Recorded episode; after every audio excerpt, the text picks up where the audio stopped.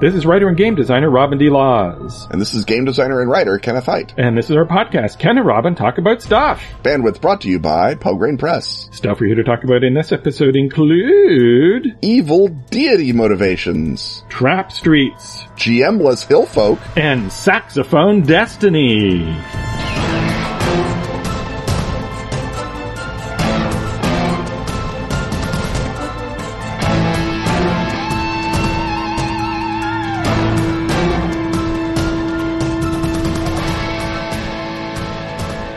Everyone remembers their first trip to the island of Al Amarja. You mean that strange conspiracy-ridden island off the coast of North Africa known for its lax regulations and mysteriously authoritarian government? I thought it was in the Mediterranean. Didn't everyone? Atlas Games, the publisher of Feng Shui and Unknown Armies, is celebrating their recent Kickstarter success. You're talking about the Kickstarter for the new edition of Over the Edge, the legendary role-playing game of weird urban danger? Indeed, and dear listeners, you're invited to join other backers by pre-ordering the game via BackerKit. I'm putting on my state-sponsored party hat as we speak. If rampant New Age occultism, gangs of baboons, murderous assassins, and mad scientists in a modern day setting of weirdness and menace tickle your fancy, this is the game for you. Over the Edge is coming to game stores in 2019, but you can pre-order on BackerKit now at atlas-games.com slash kickstart OTE. It's exactly the same Al Amarja you always knew. Only this time, it's different.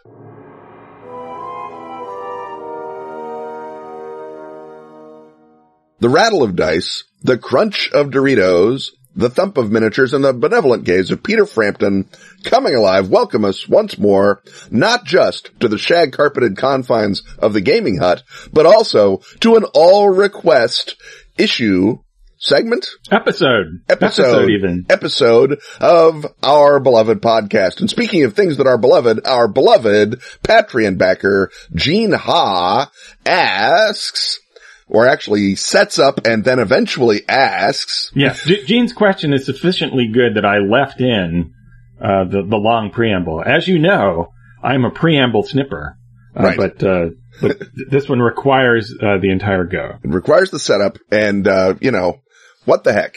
All right. Gene doesn't have to letter it, so he figured he can just throw it up there on the page.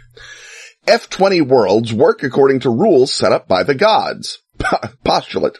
Good and evil and other, the gods set up a system whereby evil mortals build dungeons and the dungeon fills up with monsters. Then good mortals bust through the dungeons to loot and murder hobo.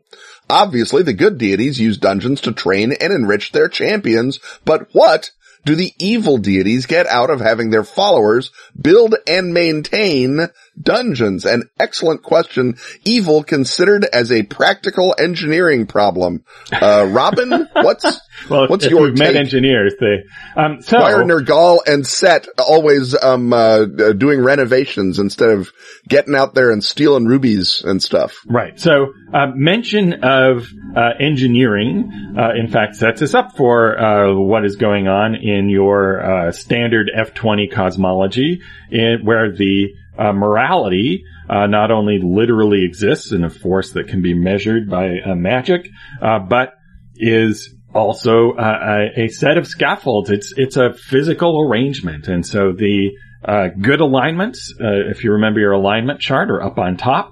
And then your neutral alignments are kind of in the middle, and your evil alignments are down uh, at the bottom. And of course, this should come as no surprise uh, to those who know your uh, uh, Christian uh, mythology, because of course uh, the uh, virtue is up in heaven and evil is down in hell, and we mere humans, uh, mortals, are, along in the middle. are are in the middle, and so uh, it makes sense, therefore, that uh, the uh, forces of evil live and work and uh, build underground. And uh, so, one of the questions then is: Is this their design? Is this their choice? Are they choosing to live underground, or is this in fact where they have been consigned? And so I would argue that the, the what they really want to do is they want to get up at least onto the surface world in order to conduct, uh, you know, their own uh, raids and depredations, and to uh, the more sophisticated of them, of course, wish to uh, corrupt mortals uh, morally as well as uh, rip them apart physically. And eventually, I suppose they want to work their way all the way up to heaven and then destroy that and send that smashing uh, down to ground. So uh, the reason, first of all, they may be in dungeons underground is that's just their starting point. That's square one for them. That's their the first uh, snake, and now they're looking for some ladders. It's it's because it's because evil lives down in the middle of the earth with the ball of fire and the rest of it, and just like the dwarves, if you dig too deep, that's what you're going to hit is a vein of evil. And like groundwater, sometimes the evil's up close to the surface and sometimes you got to drill down deep, but eventually you're going to hit evil no matter what happens. So evil as geology is one possibility. Another possibility is that also in your standard F20 world, there was a great and glorious past during which everything was better. Uh, maybe you were run by the elves. Maybe it was a great human empire that had conquered the world and done all the cool stuff that human empires can do. And then that empire or those elves succumbed to the uh, inevitable effects of living around in the world. They became senescent. They became corrupt. They became old and tired and they fell apart. But they had built all of these uh, dungeons and whatnots uh, for other reasons, uh, to store weapons in, or uh, as prisons, or or in zillion other cases. And evil, because what evil does is it goes into the part of you that you are not tending, uh, because you have to tend your spiritual garden at all times, or else it is overgrown by the crabgrass of pride and lust and whatnot. Uh, you must, uh, if you're not tending it, evil will just sort of filter in. And that's what happens to once the elves or the human empire have fallen and the good, uh, superpower is no longer doing its, uh, thing. Evil just opportunistically filters in. So in this case, uh, the dungeons are not necessarily holes dug toward hell. They are areas where opportunistic effect, infection happens. And that might be in a dungeon down under the earth, or it might be in a city of an invincible overlord, say, because it's too big for human administration to really really keep all the evil out. So it sort of filters in through the sewers and, uh, through the, the, the, some of the houses and palaces and stuff. Right. And often they are, these are complexes that used to be cities above ground or, or networks above ground or used to be the underground part of an active city. And then the uh, sands of time have come along and, and buried it.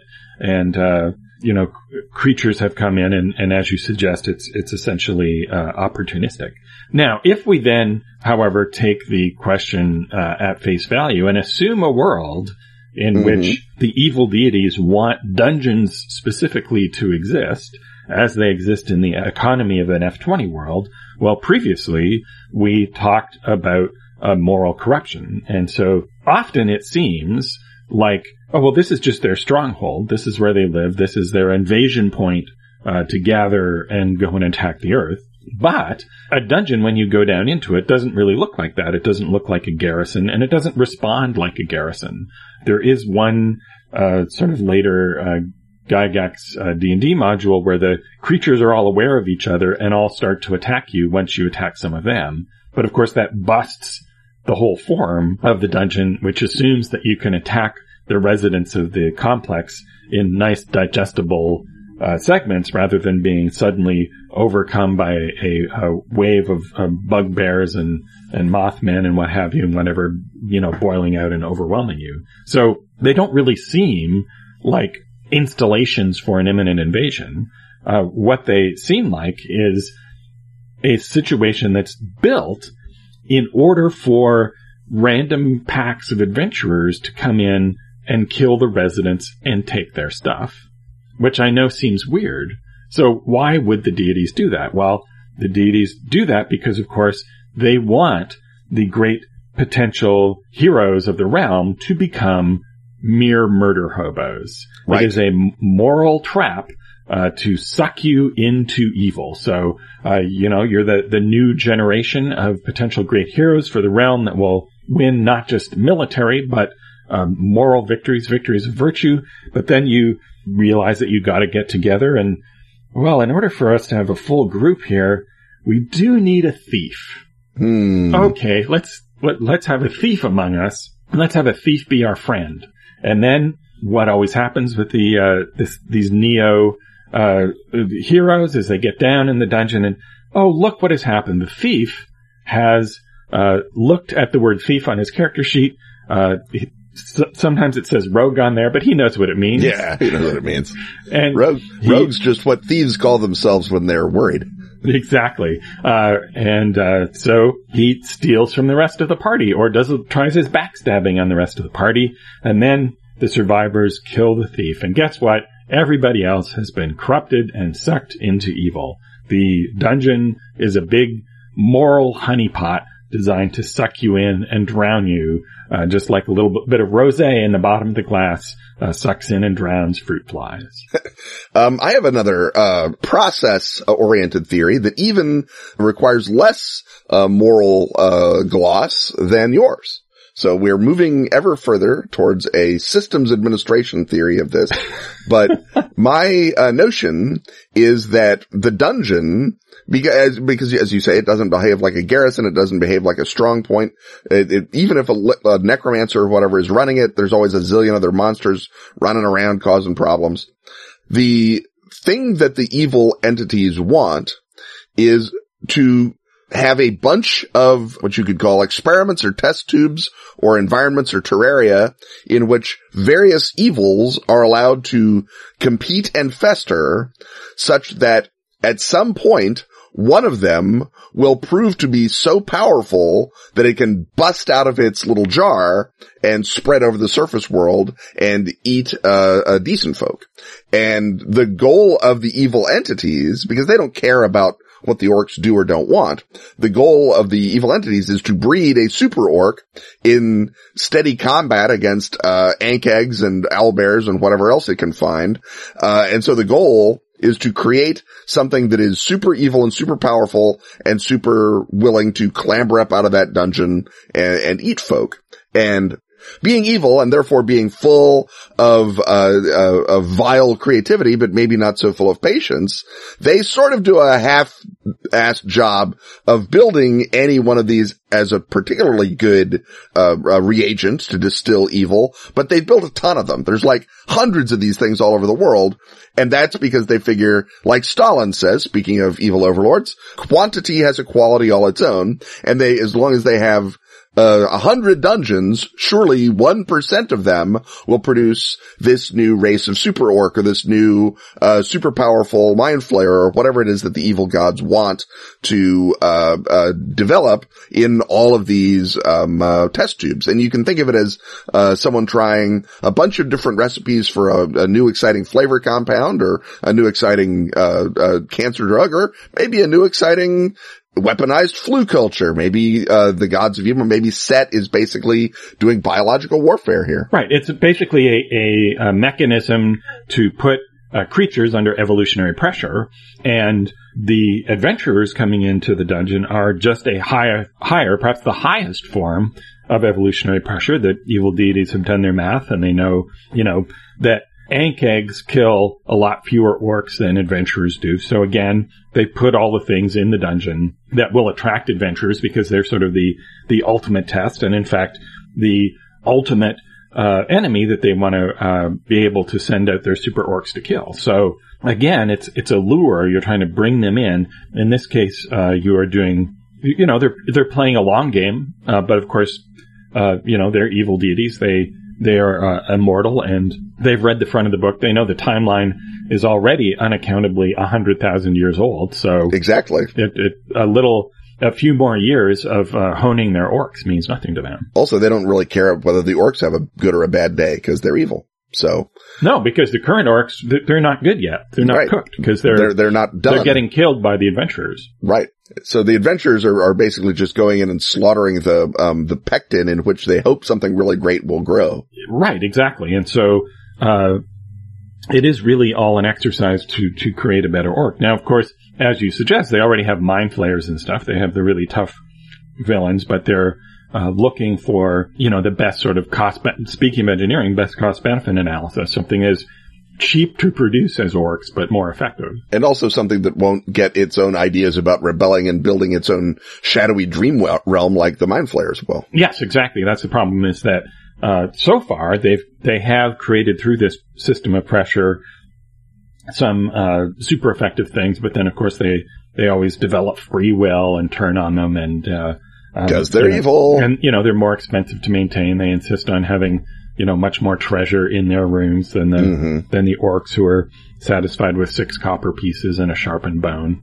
So, uh, yeah, so I think a, a, combination, I guess, really of the moral hazard and uh, orc improvement uh, plan, and of course, there's the thought that the deities may well be in competition with one another, right? Because evil de- deities notoriously don't get along. So, right. So each each dungeon might be like the the the Wunderkammer or the show place or the collection. Uh, it's like uh, like they're all a bunch of, uh, of of Bears fans, and they have to have the best trophies and and programs and memorabilia. And so it's like, oh, oh, you have orcs that are signed by Nergal. Well, I have orcs that are signed by Pazuzu, so my orcs are cooler than your orcs. And, in fact, that may be part of the deal, right? There may be a uh, a wager or some sort of uh, contest, and therefore there may be even like a point system where it's like, okay, well, if you just use the standard 10 feet corridors, uh, those don't cost you any points toward your dungeon complex right. design. However, if you you know, uh, install this weirdo trap here. Well, that, that oh, costs more. And that's, and that's why they allow the, uh, good guys to come in is that way they don't have to paint all these orcs. Exactly, right. That, yeah. uh, you know, and, and if you're succeeding in causing a, a, certain amount of suffering as well, that, that of course is the obvious point that we haven't considered is that uh, the deities may be just drawing psychic pain imagery from the dungeons and that's why they're horrible and the, creatures who uh, live there don't really want to live there, but they're sort of trapped and they're all afraid of each other. And then these super predators from the surface uh, come in, and when they're not backstabbing each other, they they kill the residents. So it may, in fact, be uh, you know giant uh, cauldrons of fear and distress uh, that they're feeding off of. And um, again, that's why they you know have these tempting secret doors for adventurers to come in because. Uh, no one causes more distress to kobolds and, and the like than uh, than the arrival of a well-equipped uh, dungeoning party. So the so the evil gods uh, that are basically uh, uh, vampires that feed on, as you say, fear and, and death and pain. If no one comes to their dungeon, they have to send out a, a, a mysterious old man with a map. Exactly. The, so the the guy with the hat probably gets a commission. Mm-hmm. He gets a piece. The, yeah, sure. Yeah. Um, and if that fails, you've got to send out your upper level creatures to go and ravage the countryside in order to attract adventurers. And and if there is competition between deities, uh, you know, they may uh, work fairly hard at uh, you know getting the uh, adventurers that they that they need uh, to continue to feed their their cycle of, of horror and death. So uh, you know that may be why all the treasure is in there. And there's you know there's probably some sort of circular sort of economic system going on there, but I guess we don't have to figure that one out because I would say that we are at the end of this segment. We've delved deep uh, beneath the earth of the premise. And, and, and, look at that. Yeah. There's nothing bad down here except a commercial. Exactly. Take that, dwarves.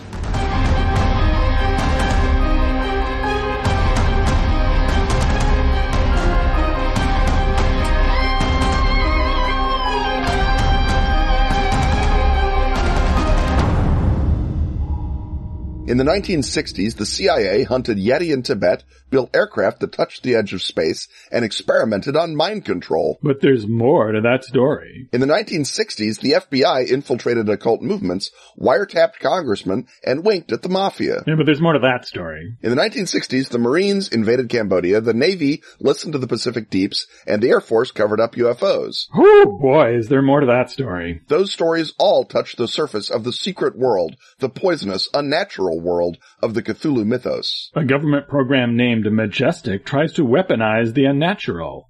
A government program named Delta Green tries to destroy the unnatural. In the fall of Delta Green, you play the agents of Delta Green, caught between your oath to America and your duty to humanity, caught between a world on fire and the icy cold of other dimensions. Written by Kenneth Hite, The Fall of Delta Green adapts Arc Dream Publishing's Delta Green the role-playing game to the award-winning Gumshoe engine. The Fall of Delta Green is a standalone game of standing alone against inevitable destruction. Delta Green falls in 1970. The world falls shortly thereafter. The Fall of Delta Green. Grab it in your store or from the Pelgrane Press website. It's Delta Green. It's the 1960s. In Gumshoe. What are you waiting for? The end of the world?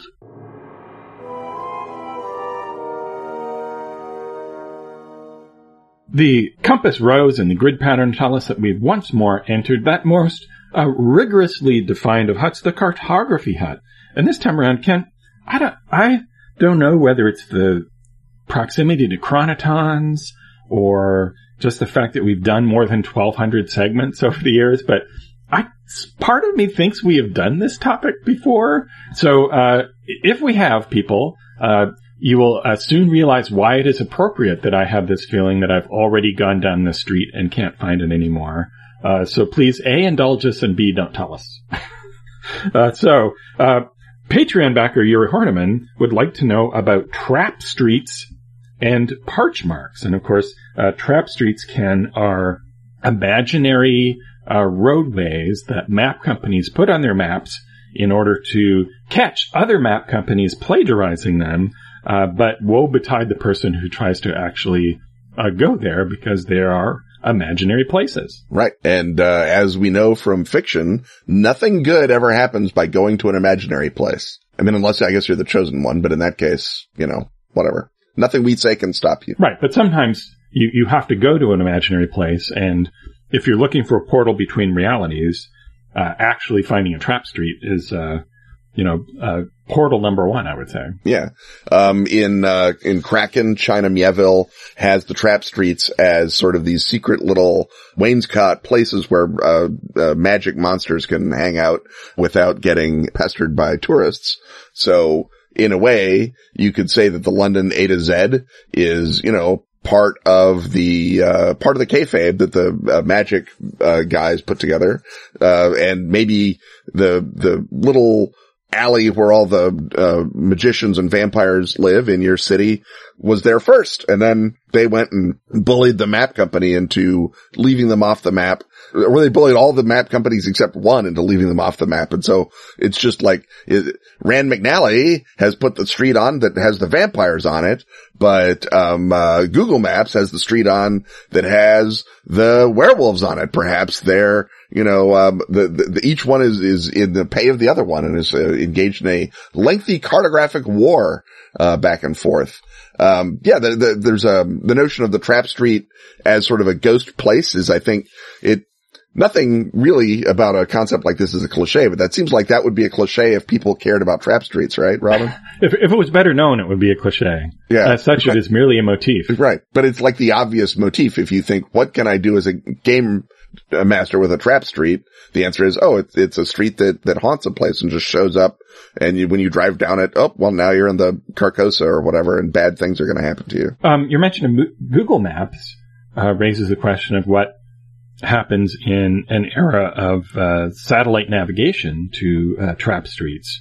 First of all, you know, does Google Map have trap streets, or is it just content to let anyone base their maps on it, its maps? I don't know what their policy is on that, whether they're creating imaginary places, but obviously, if they have Street View, and uh, traditionally, people who make trap streets don't tell you that they did it because that's right, the whole point of a trap. Right. So, you know, the Google motto is "Don't be evil." Brackets uh, but don't ask us about trap streets uh, or or China. right. Uh, but it's harder today to create a trap street uh, because you have to fake the uh, satellite create imagery. a composite street uh, and put it up on Street View, and it has to actually match the rest of the area and look smooth and look real. So, is it now a process at Google headquarters? Do they have to like build sets? Do they create a facade? Uh, for for the uh, vehicle to drive past and photograph and uh, and what happens when someone monkeys with that facade, right? That that may be part of how something becomes more magical and more real is uh, if someone uh, at uh, Google Maps has a sort of a I don't want to say esoteristic bent because I've already done an adventure with mm-hmm. Google Maps being exploited by esoterrorists who uh, make sure there's monster tax along the way when the the car is coming by. But there's all sorts of uh, of possibilities of uh, you know, and what happens when you tell your vehicle to navigate to a trap street. But when you get there, uh, you know, is the is the vehicle and the global net uh, good enough to uh, generate a hallucination of that of that street so that everything seems to be fine? And, and if so, uh, what are they doing and why are they doing that? It seems like a long way to go to avoid uh, someone else infringing your copyright, but clearly from this discussion, it's obvious that they have done it and are doing it. So uh, the second part of this question is parch marks. What's a parch mark? A parch mark is uh, kind of the opposite of a phantom uh, street that was put there by a cartographer. A parch mark is a feature of the earth that emerges when there is a drought. And when you have super hardcore droughts, um, it reveals where uh, because the, the vegetation becomes so thin on the ground, it reveals where there were features underneath the ground that you hadn't been able to see. So, uh, the sort of the standard version of the parch mark is that you have a drought and then people look down and they say, what's that straight line running across that field? And you dig there and it turns out there was like a Roman road there or there was a, uh, or there was a, a, a, Roman wall of some kind. There's been a and, lot of Iron Age forts, uh, showing up due to the drought in Europe, uh, this, right. Uh, this summer. And so you have, they had a drought in, in Salisbury or Wiltshire you know, about 10 years ago and they were looking at it on, you know, aerial photographs because if you've got an aerial photograph of Stonehenge, why wouldn't you look at it? And it turns out there's like a lot of other stuff around Stonehenge that even, even Stonehenge, which is probably the most single excavated and examined, uh, megalithic site in the world, um, there was more stuff that they didn't know about and it just sort of showed up because of this drought. And there was a bunch of barrows and, and caves and things that were, that were around the site. And so that, uh, implies, uh, if you flip it on its head, that perhaps the drought does not reveal what was there before, uh, but it summons it out of some parched and bad world and that as the connection between, uh, our normal earth and this, uh, parched, uh, desert, uh, Leng or whatever you want to say, uh, becomes more manifest, uh, bits of Leng seep out into our world and sort of, uh, show up and, and take over like spots on the photograph. And, uh, there's all sorts of other, uh, analogies to that that we can look at as, climate change uh, starts to uh, accelerate and the uh, permafrost is melting. There's all sorts of things that the uh, the permafrost can start to uh, disgorge that are essentially, you know, a different version of the same phenomenon where, uh, you know, the extreme weather is either revealing things that were there all along or is causing things that are just part of our, you know, dark imaginings connected to our uh, worries about climate change are are manifesting as such, and so that's an even more obvious plot hook for a storyline. Is just a terrible new archaeological site appears uh, in the farmer's field down the way, or uh, you're up in the Arctic doing tests and uh, oh, is there anything about something thawing out of the ice when you've got an Arctic hmm. installation? Is there some, I don't know. I'm trying to think. Seems like is a cultural... something where people are in an ice field and they yeah, stumble on find something. Yeah. I, am sure. I'm sure our listeners will supply the necessary cultural reference there. Right. Yeah. Probably in the in the in the comments. Yeah. But yeah, that um that sort of uh large scale melt out or, or, or burn out or parch out. Um, to an extent, any sort of earth penetrating tomography does the same thing without having to have a horrible drought happen. So satellite imagery shows these regular lines all over the world and people go down and it's like, oh, well, that was where that Inca city was, or that's where, uh, the lost city of Ubar was, or that's where whatever happens to have been. Canals, a lot of times in, uh, places like Persia or Central Asia where there was a thriving canal, uh, system before somebody, the Mongols, um, came through and, and, and knocked it over you can look down from space and see that obviously because the hydrography of the region was different for perhaps as many as 3,500 years, uh, in some places that, yep, you, you look down and you can see a, a, a long strip of differential uh, vegetation or differential soil, uh, and know that that's where uh, some Sogdian or Persian uh, monarch had a canal built. And so this, uh, you know, again gives you your premise into the adventure where uh, a an entire complex that was not known before is discovered, and you're uh, the archaeologist and their uh, trusty uh, group of uh, friends and dilettantes, and you go in and uh, you know that's your prelude to your your classic horror of you know uncovering that which was meant to remain covered, and learning stuff is bad. You know that's that's a basic part of almost all horror, and yeah. so this is a whether you're learning about a, a non-existent street that is not quite as non-existent as you thought it was, uh, or a street that you thought existed and it turns out it doesn't anymore, but you have, have firm memories of it, or uh, some ancient f- fort or tunnel complex under the ground. Those are all uh, ways into uh, discover whatever the uh, the monster of the week is. And uh, as soon as we've discovered a monster on the week, it's time for us to run screaming away from the monster of the week because Right. We're not monster fighters, we're game designers. We're Uh, the but- remarkably attractive people in the opening. Right. Uh, but the more engaging and charming a commercial is, the more monsters are repelled and afraid of it. And so if we just slip uh, past this commercial, they won't be able to come and get us.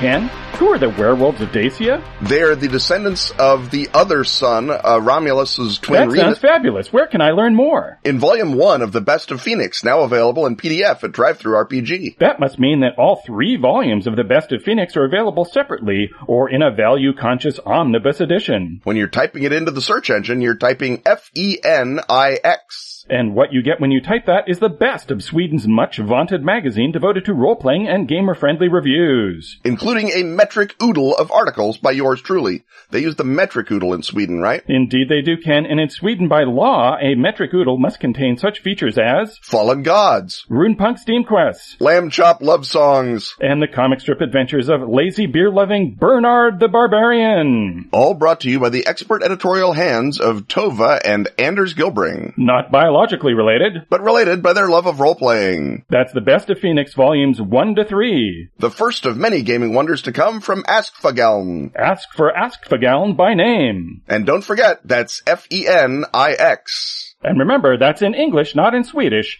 In English, not Swedish. Protect this podcast from going down the street of doom by joining such Patreon backers as Will Ferguson and Fifi Payat, Jake, Pedro Garcia, Samwise Kreider, and Stephen Hammond.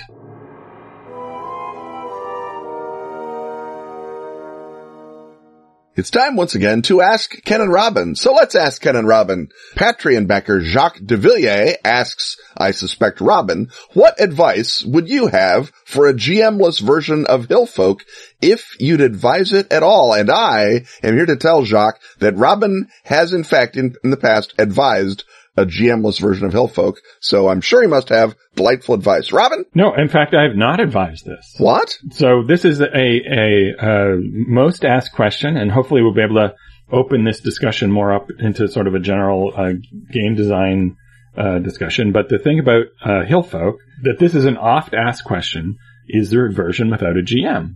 And uh, my answer is always, if I'd thought of a way of solving that problem, I would have done so It would have been in the game book. uh, because it's a thing that people frequently ask.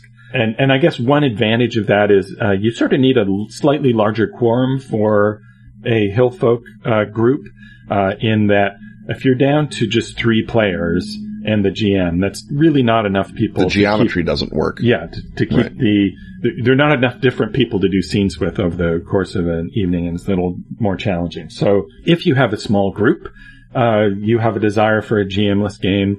Uh, also, I think the, the desire is simply that it is a story game, therefore story games should be GM-less. hmm uh, that on a, there, there's some sort of, uh, cognitive dissonance ar- around the idea that there's a GM.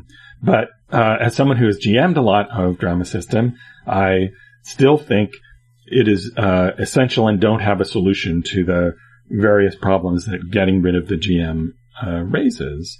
So, uh, in practice, when you play, uh, Hillfolk, for example, you actually really need somebody to kind of act as an editor when two people are uh, conducting a scene, and once they've kind of wrung all the juice out of the scene and are kind of repeating themselves, Someone has to be the guy who says someone stop. has to say wrap it up. And Now, could you could you rotate the GM if you've got, like you say, the three player problem, you could fairly easily rotate the GM from session to session. Um, right? Or from scene to scene, even. Uh, that would be a little harder. I think you could still do it, right? You could still have the, I guess, the person to the to the right of the person calling the scene is the one uh, who just performs that uh, editing function. Mhm. The other role of the GM is, uh, however, to play all of the other characters, Mhm. uh, because with few exceptions, you're not going to have a long-running TV show that literally just has four to six cast members. It may seem like it sometimes. Right, but what, you know, one of the the solutions to what do we do next on this show is you have a new character come in. Right. And so uh, the uh, other problem that I think people imagine when they read uh, the rules is that oh well the GM has kind of a crummy job and they're just sort of running referee and they're not going to have as much fun. Why don't you know why can't I get to play? Why not, why can't I be a player instead of being the GM? But in fact, uh, being the GM is tons of fun because uh, you have the advantage, unlike everybody else. You get to play all the different other characters, so everybody else is sort of locked into one character, and you are uh, playing everybody else, and that's a fun challenge. Uh, and uh, the uh, other thing about this is uh, a player can invent a character and then make you play it immediately. So there's a level of challenge to that, and you could uh, again play all of those characters sort of troupe style, I suppose. Uh, but I I think that is actually harder to do uh, than it sounds. If if you rotate jamming duties, not everybody is going to be as good at playing uh, Sam Smith as the person who originally created them, and that Mhm. those characters would either become more exaggerated over time, or or you kind of lose uh, your uh, feeling for them. So could do that, but again, I, I don't recommend it. I think that's actually uh, harder than it looks. And so to move out to uh, a general, the more general game design question is that every choice that you make in uh, designing a game precludes other choices. And so it would be great for any given game to have every feature, right? It's like, it would be great if drama system were uh, equally easy to run with two people as it is with sex. Or, you know, it would be, you know, fabulous if, uh, you know, in, uh, you know, uh, Gumshoe, if it didn't have this particular limitation or, you know, if you could run, what if you ran Gumshoe GMless? Uh, well, again, that's a whole other kettle of fish that would require a, a yet another iteration of Gumshoe that I think would essentially turn into InSpectres. Um, and there already is an inspector, so there's that.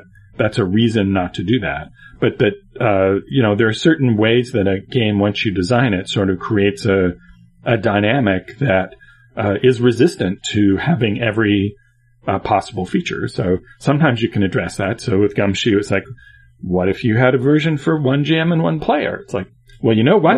Uh, I'll do, do. I'll do that. It's called Gumshoe one to one, but it turns out it's actually a radically different design. And then, of course, we had people say, can you do Gumshoe one to one with multiple players? it's like, this is a game called Gumshoe. And, uh, now, in fact, uh, you know, some of the design things in one to one did get reincorporated into at least one iteration of multiplayer Gumshoe, and that's, um, the Yellow King game, and we'll probably put more of those things in other games, but it's still not the same, right? That those, the implementation of those ideas back into multi is not the same, uh, as, uh, as it is in one to one because you need to create on a, on a sort of a fine grained detail level, uh, different features uh, either elude you or, or have to be changed in order to be implemented. And, and not every uh, game uh, engine can uh, equally well handle every possible uh, demand that people hypothetically want to place on it. So, for example, when you were working on Vampire, were there noticeable design constraints? Are there things that people always want out of Vampire that because Vampire is the way it is that that can't be uh, reasonably fulfilled? I mean, I think with a game like Vampire, because it's a game, first of all, that has had such a storied history and has had so many different ways of playing it, uh, you have, uh, I don't want to say incompatible, but you have two audiences, two lobes of the audience that are, that are kind of wanting different things out of the game. There's the lobe that wants sort of the, um, uh, internal torture and the, oh, the, the beast I am, less beast I become and the, and the sort of inward driven, if operatically expressed, um, uh, a crisis. And there's the kind that wants to play global conspirators in cool shirts. And you can play both of those styles, but they sort of demand different mechanics or at least different emphases on the same mechanics from uh, the GM and from the game designer.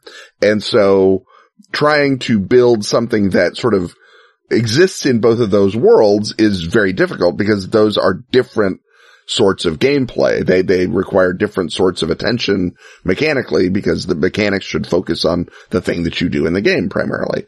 And so, uh, I think every edition of Vampire after the very, very first one started to sort of move the, the, the, the, spotlight around and say, oh, this is the vampire if you want to play, uh, that one. So if you really like the global conspiracy vampire, maybe third edition is your favorite, uh, vampire. If you really like the internal torment one, uh, then maybe, uh, you actually are wanting to play Wraith, but you can certainly, uh, come back around and you can either play very old vampire or we put lots of tools back for that in new vampire. So the notion of, you know, people looking at your game and saying, this game is so great. I want to play the game that lives in my head when I look at your game is good because that's the engagement that you want as, uh, as an RPG designer. I mean, the reason we're making these games is for GMs to sort of take them and make them their own. If it was a, you know, game you played out of a box that never varied, then, well, it, it could be an RPG, but it's not the RPG living up to its full potential at the table, I think, as an art form. So, even, you know, if, like you say, a uh, rotating GM version of Hillfolk might be a little clumsy and awkward, if you've only got, you know, four people, uh, in your game group, maybe that's, but you really love all the great stuff about Hillfolk, that's the game you're going to play. Similarly, in another game, in, in Call of Cthulhu, you might be saying, well, we really are having so much fun driving around Chicago and machine gunning gangsters that we kind of want that to be the focus. Um, but also, yeah, there should be cosmic monsters that reveal all human activity is futile. So every game out there that's got any sort of an audience or a footprint at all draws this in if only to the subject matter, which then will uh, drive the mechanical expression of the same game in play. And I think that you're sort of lucky as a designer if people care enough about your game, they start, want to start playing it, you know, I don't say wrong, but let's say playing it uh, outside manufacturer specifications. Right. They, they just have a, a bigger ask for it than yeah. you can necessarily fulfill because the, the question that you look at as a designer when you get a request like that is, how deep into the experience are we going by making this change? So, uh, for example, quite uh, brilliantly in both uh, Trail of Cthulhu and then even more so in Night's Black Agents, you provide different modes of play uh, that install a, a, different feeling at the table, but As always, fundamentally, Alan Barney made it up. right, um, but but those because you were doing that from the jump, you were able to do that within controllable parameters, so that right. a, a, a dust game uh, is is different from a, a, what's your name for the more Bondy version? Uh, uh, well, the, the, default is the more Bondy, but the stakes game, for example. Right, and so you're able to keep an eye on the changes between those things, and it's I assume probably not a huge amount of feedback was hinging on the question of whether people chose to play it in dust mode or in, in stake mode.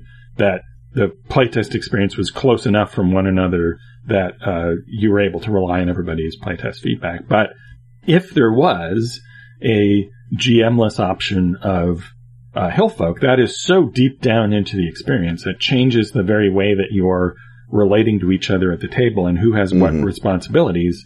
That that would need to be separately playtested entirely, uh, right. not only by the designer uh, at their own table, but you would need to find just as many out of house testers and probably more because it is a more complicated, uh, you know, having a GM solves a lot of problems and mm-hmm. uh, going GMless opens up a lot of problems uh, that you would need perhaps even a larger group in order to get that to work. So uh, that's another question with the, the feature request is, is this something that requires a lot of, is this change something that needs extensive testing or is it a simple matter of, oh, let's just tweak these numbers and you know, maybe, you know, if you're doing an investigative version of an F20 game, as uh, uh, Gar uh, uh, Ryder Hanrahan did uh, with Lorefinder, it's a question of let's look at what's in, in that case, Pathfinder and find all the things that wreck investigative games and take them out.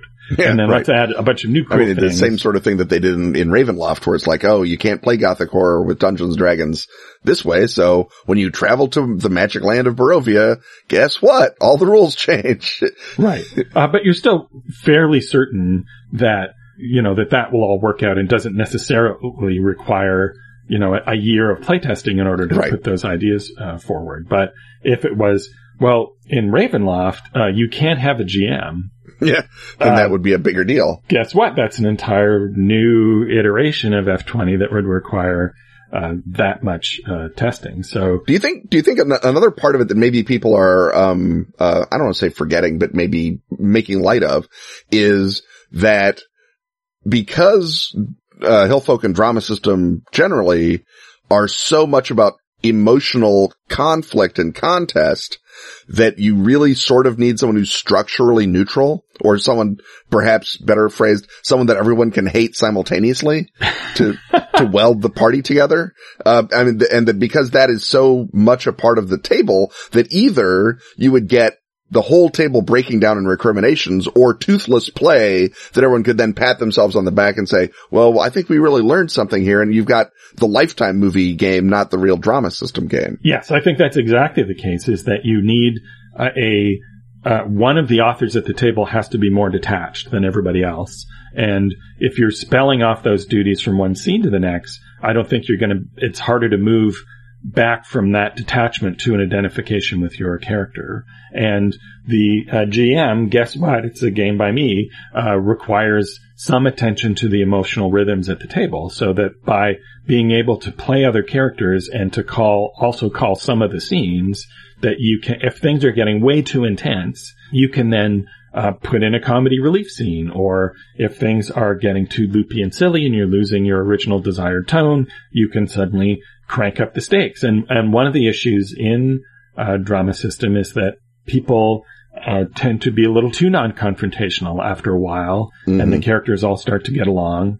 Uh, and this is something you see on TV The shows. Spike well. and Buffy problem. Yeah, and therefore, boom, you've got to have something come in uh, through the window to to mess up Spike and Buffy's relationship. Or the which- swear engine and everybody problem. yes, um, exactly. The, the, um, uh, the, the other, I, think another thing that people may be, uh, looking at one and drawing to another is that Fiasco, of course, which is in many ways similar to Drama System, is played GM-less. And so I think people say four people or five people acting out a, um, uh, a, a, a dramatic, uh, uh, story arc.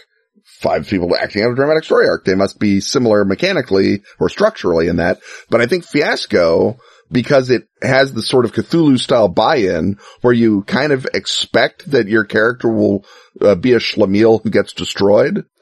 That makes it easier to GM uh, your own, to play your own character from sort of an ironic distance that uh, drama system act- actively mitigates against. What do you think of that? I think that's absolutely true. And an, an even broader way to put that point in general is that most other story games are the GM. The rules do the GMing for you, that they Right. are trying to instill a very particular, often sort of one-time experience. Mhm. And so they, uh, the rules do a lot of the judgment calling for you, and so you don't need a GM. Whereas Hillfolk, although part of that tradition definitely, is much more neutral in terms of what experience it's trying to instill, right? It just Mhm. creates a basic structure and you can do anything with it from uh, super intense realistic drama to uh, a wacky sitcom to uh, hard science fiction. Uh, and because it is trying to show you the unifying structural underpinning of all dramatic storytelling, the rules never step in and say, okay, here's where the spiral into disaster happens, or Right. uh, here's where uh, you know all of the uh, the bunny rabbits get together and go on a picnic. It doesn't make that happen, and because the rules are more neutral, it needs a GM to step in and be part of the artistic process. Because uh, I was looking to design, uh, as I often am, a set of rules that will get out of the way of creation at the table rather than trying to foster creation in which you are a secondary participant to the distant absent uh, game designer. Um, and uh, I guess we're we're beginning to verge on a new topic, and therefore we must smother this segment in the crib so that the next segment may live.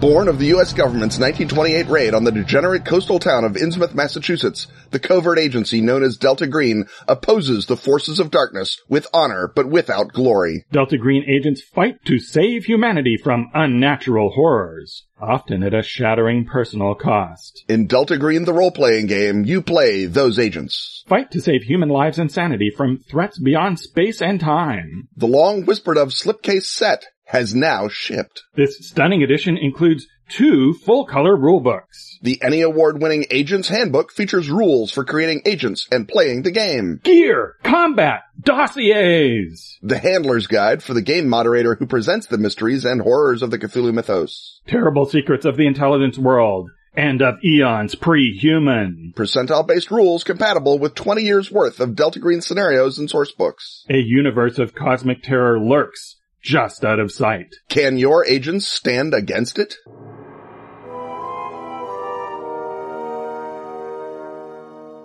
The whirring of time gears and the cracking of chronotons tell us that we're once more standing in proximity to Ken's time machine. This, of course, is the conveyance that Time Incorporated uses to propel our hero back into history to bend, fold, spindle, and sometimes, yes, even mutilate it. This time around, Patreon backer Michael Mataval wants to know uh, why time travelers want young Adolphe Sax dead. Adolphe Sax, of course, is the inventor of a number of musical instruments, and uh, the most famous of which uh, is not the only one he named after himself. He was born in 1814 in Belgium, uh, and by the age of 24, he was uh, beginning to work on changing instruments and designing new ones. So he, at age 24, he uh, significantly improved the bass clarinet. Which was already pretty great. He uh, then went on to create the sax horn, uh, which is a sort of a precursor to today's flugelhorn, uh, for those of you who flugel. Uh, but of course, in uh, his most famous instrument, the one that is still uh, uh, very much part, not even so much of the classical repertoire as of the jazz repertoire, uh, was the saxophone, uh, which he invented in 1846. Uh, Hector Berlioz was a, a big fan of his instruments and uh, incorporated them into uh, his compositions. Berlioz liked saxophones before they were even saxophones. He liked the first sax horns. He was a big fan. Yeah, he was a big fan of the sax horn. And sadly, uh, due to various, in part because of various patent disputes with other instrument makers, he wound up uh, dying of old age and incomplete poverty in Paris. But before all of that could happen, Adolphe Sax had to survive childhood. And Ken, uh, this is where uh, you come in. And so, uh, as Michael suggests, there were a number of suspicious incidents that looked like uh, the activity, not of course of Time Incorporated, but of the at least one of the evil forces that you periodically have to battle. Yeah. I, I- think that the best way to do this is to do what Michael did and point us, and then by extension our lovely listeners, to the biography of Adolphe Sax uh, by a man named Wally Horwood, which we are going to quote from for the purposes of telling people how great this biography is, and also of what poor baby Adolphe Sax had to go through. Yeah. So shall we? Let's uh, let's spell off our sentences here. Right. Uh, okay. So okay. So I'll, I'll do the first one, and we can uh, go back and forth. So before he was two, he fell uh, down three flights of stairs and cracked his head on a stone floor. When only three, he almost expired through drinking a mixture of vitriol and water in mistake for milk, being narrowly saved by the application of liberal doses of olive oil. Right. And they were uh, Ken Height brand olive oil. I Ken Heidbrand. To, to get ahead of the story. Uh, I, I had it there from my, from my dirty martinis. Yeah. Three other poisoning mishaps uh, followed involving white lead, copper oxide, and arsenic. So he was trying him some poisons, and he also swallowed a pin. Well, you know, that, that seems almost normal compared to the rest of it. Um, uh, and all, all this poison stuff, by the way, is around because his dad made musical instruments, so he needs all this stuff to, to shape metal and wood. Um, anyway, but, but we're not done nearly killing Adolphe Sax yet. A gunpowder explosion, what? Gave him severe burns and threw him a considerable distance. He was again burned when a frying pan fell on him. A lifelong scar in his head was caused by a falling roof stone. Once, he went to bed in a room where some newly varnished objects were drying, being found in time, thank you, you're welcome, to prevent asphyxiation from the fumes. In fact, so uh, people in his hometown in Belgium called him Young Sax the Ghost. now, uh, it isn't hard to imagine that the awful timeline that would have resulted had the saxophone Had there been no saxophone, never been invented. There'd, there'd be no, uh, John Philip Sousa marches would not swing. uh, there'd be no Coleman Hawkins, no uh, Sonny Rollins No Coltrane. Coltrane. Uh, there would be no Plas Johnson, and therefore uh, either no Pink Panther theme or a radically different Pink Panther theme. Jump Blues would have been very difficult, so possibly no rock and roll at all. And even if rock and roll had occurred, there would definitely not be the X-Ray Spex uh, world turned day glow. Yes, there was saxophone even in, in punk, but surely there is. Uh, so I have a, a couple of, of undoubtedly wrong theories about why enemy time travelers kept trying to kill off Adolphe Sax and you have to keep saving him. One of which is it was just misguided time travelers going, you know, they had Alexa installed in their time machine and they said, I have to go back and kill Adolf as a baby. And it picked And- the wrong Adolf. Exactly. I, I'm killing Adolphe Sax. Is that good? Is that all right? Uh, uh, so Ken, what, is there an even more uh, sinister version of, of this, uh, of a saxophone free uh, timeline that we need to envision? Um, uh, people who are killing Adolphe Sax as a baby, um, which by the way was a great, um, uh, Duke Ellington, uh, song. They, it wound up not being recorded because he couldn't record it because he didn't have an instrument for it. But anyway, uh, Duke was a great guy. By and large, you get your sort of, um, three classes of time travelers who want to kill Adolphe Sax. And I think maybe you're right that it began as a misguided Alexa command and then sort of spun up into its own, uh, sort of 4chan style meme where people were all like, oh, I'm going to go kill Adolphe Sax. But a lot of it was, uh, people who hate military music. So they're pacifists who think if we can end the scourge of John Philip Sousa and cool marching bands, we will end World War One because how can you march off to World War One to a bunch of unfixed clarinets? You can't do that. It wouldn't be cool.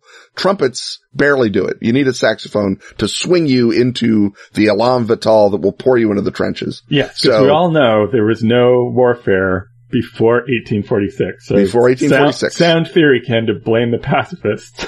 They're the people who want to kill Adolphe Sax. They are not the sharpest tacks in the drawer.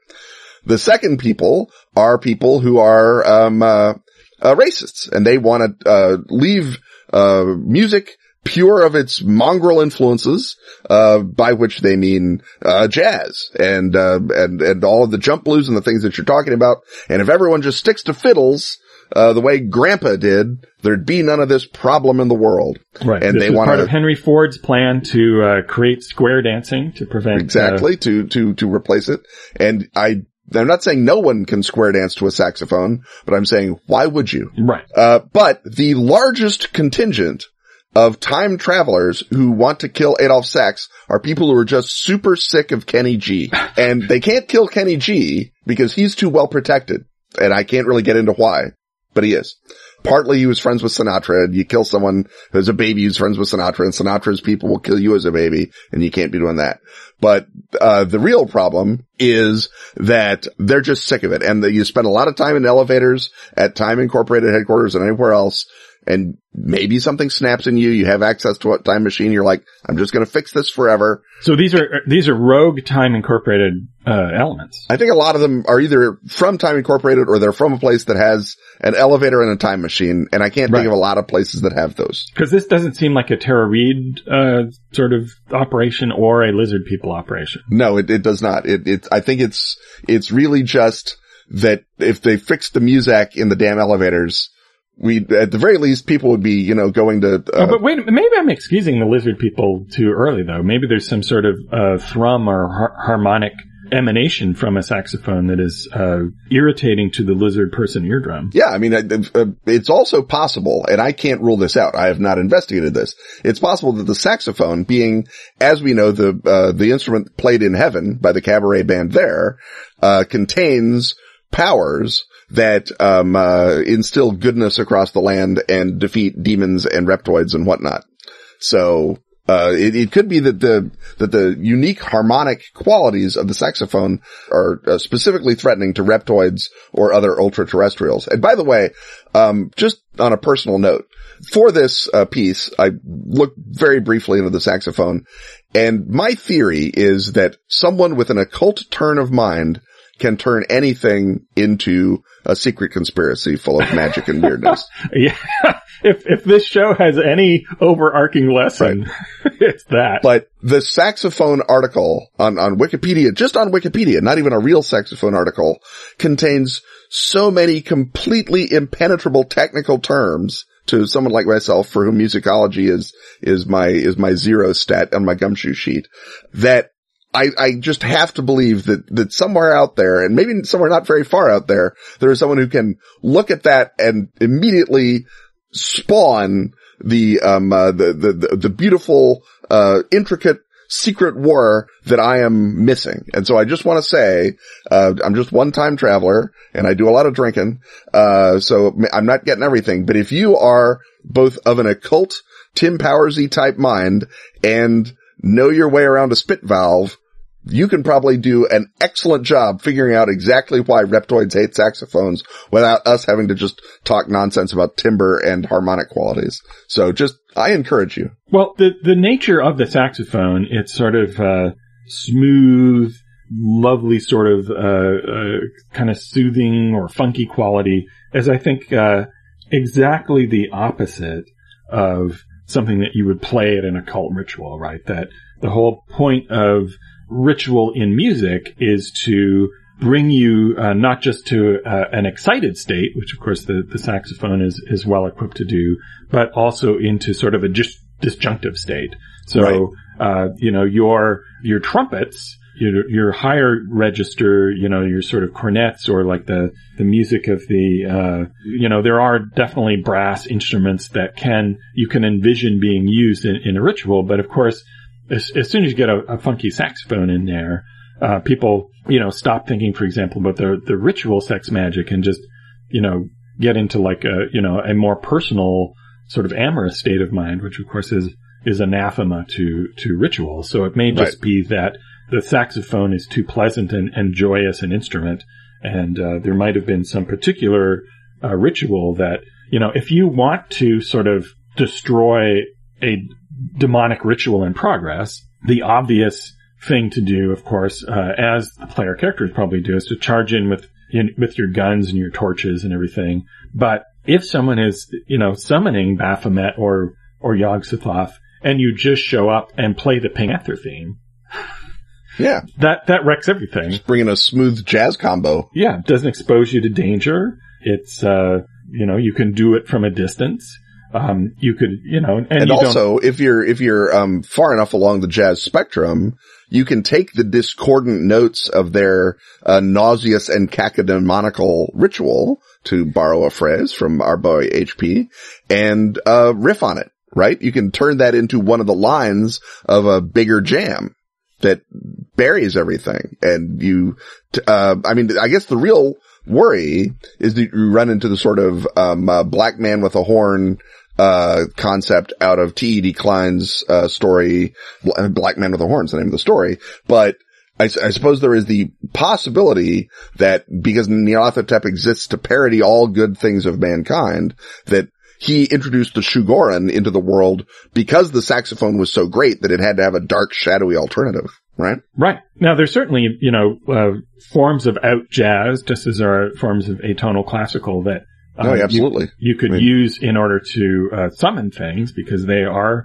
disjunctive in that way. Uh, but it's probably the case, I would think, that the, the saxophone is the counter to the insane tootling of the of the flautists, the blind flautists that circle around uh, Azathoth. So yeah. uh, there uh, there may well be an occult reason behind the uh, the these repeated attempts to uh, kill Adolphe Sax. You can tell you know, a lot of these are just, uh, you know, straight up cultist stuff, dropping a roof stone on somebody, uh, poisoning, blowing them up.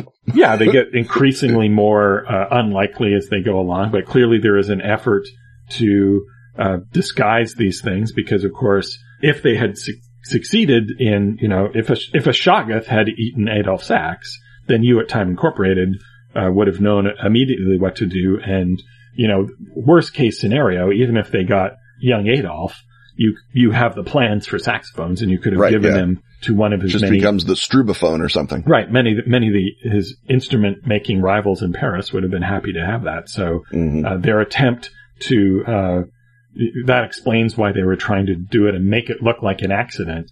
You know, it becomes less realistic after accident number nine, but, you know, t- time travel and the occult, uh, you know, once you, once you start mixing the different segments on the show, that creates a level of sort of quantum instability, which I guess means that we've got to get our way out of this podcast before all of our huts merge into one and uh, and everything explodes. So uh, before that happens, folks, uh, we're going to clear out of here, but we'll be back next week with clearly delineated separate huts, one of which may still have a saxophone in it. Stuff having once again been talked about, it's time to thank our sponsors. Atlas Games, Pelgrane Press, Askfageln, Arc Dream, Dark Tower. and Pro Fantasy Software. Music, as always, is by James Semple. Audio editing by Rob Borges. Get your priority question asking access by supporting our Patreon at patreon.com backslash Ken and Robin. Keep this podcast and saxophones alive by joining such Patreon backers as Ariel Celeste, Derek Heimforth, Fred Kish, John Kingdom, and Thomas Vallejos. Snag Ken and Robin Apparel and other erudite merchandise at teepublic.com slash user slash Ken Robin. Wear such shirts as Nobody Wants to Be a Gate, On Twitter, he's at Kenneth Hite. and he's at Robin D. Laws. See you next time when once again we will talk about stuff.